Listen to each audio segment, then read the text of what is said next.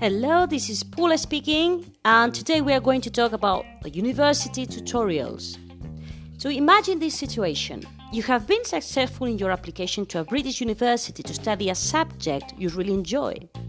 Your English is pretty good. In fact, you have an exam certificate to prove it.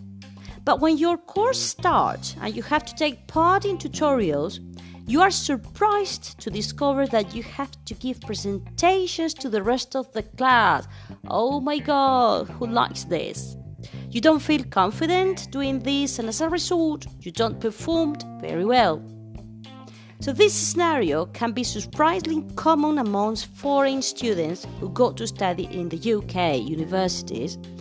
And the reason is not because British students are more intelligent the challenge is that the way you are required to approach a subject, whether you are writing or talking about it, can be very different in Anglo Saxon institutions.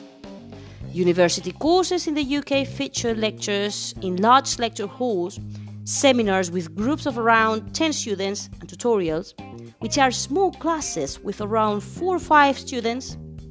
For both seminars and tutorials, students are regularly required to prepare presentation on a given subject to the rest of the class, complete with slides.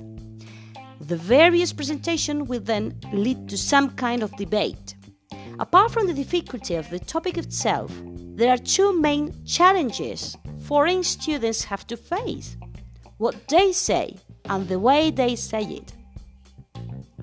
The first principle of any piece of work you do for a British or American university is that it has to be 100% original.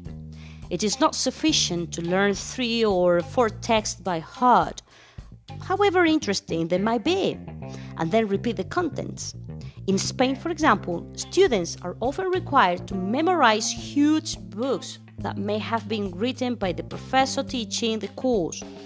In fact, they leave university with great memories and certainly know more hard facts than most British students. In an Anglo Saxon institution, this would be considered plagiarism or quite simply copying. Anything you write or say has to be your own idea and preferably interesting and original. So, if you are required to give a presentation to the class, the first thing to do is to read all the available material. You will probably be given a reading list and make notes. If any sentences or phrases seem particularly interesting, you can of course quote them, but you must always mention the original text. Once you have enough notes, preferably from a variety of sources with opposing opinions and points of view, you need to read through them and decide which ones you agree with. You must try and have an opinion of your own, of course. So, students who always come to the conclusion that the truth probably lies somewhere in the middle never get very good marks. Decide what your argument is and be prepared to defend it. If you include slides, for example, in a PowerPoint presentation, choose them carefully and make sure they illustrate exactly the point you are trying to make or clearly show something you are trying to describe. It's a good idea to write up your presentation. Doing this will help you to clarify your ideas, and you may discover that you really think while you are working on the written piece.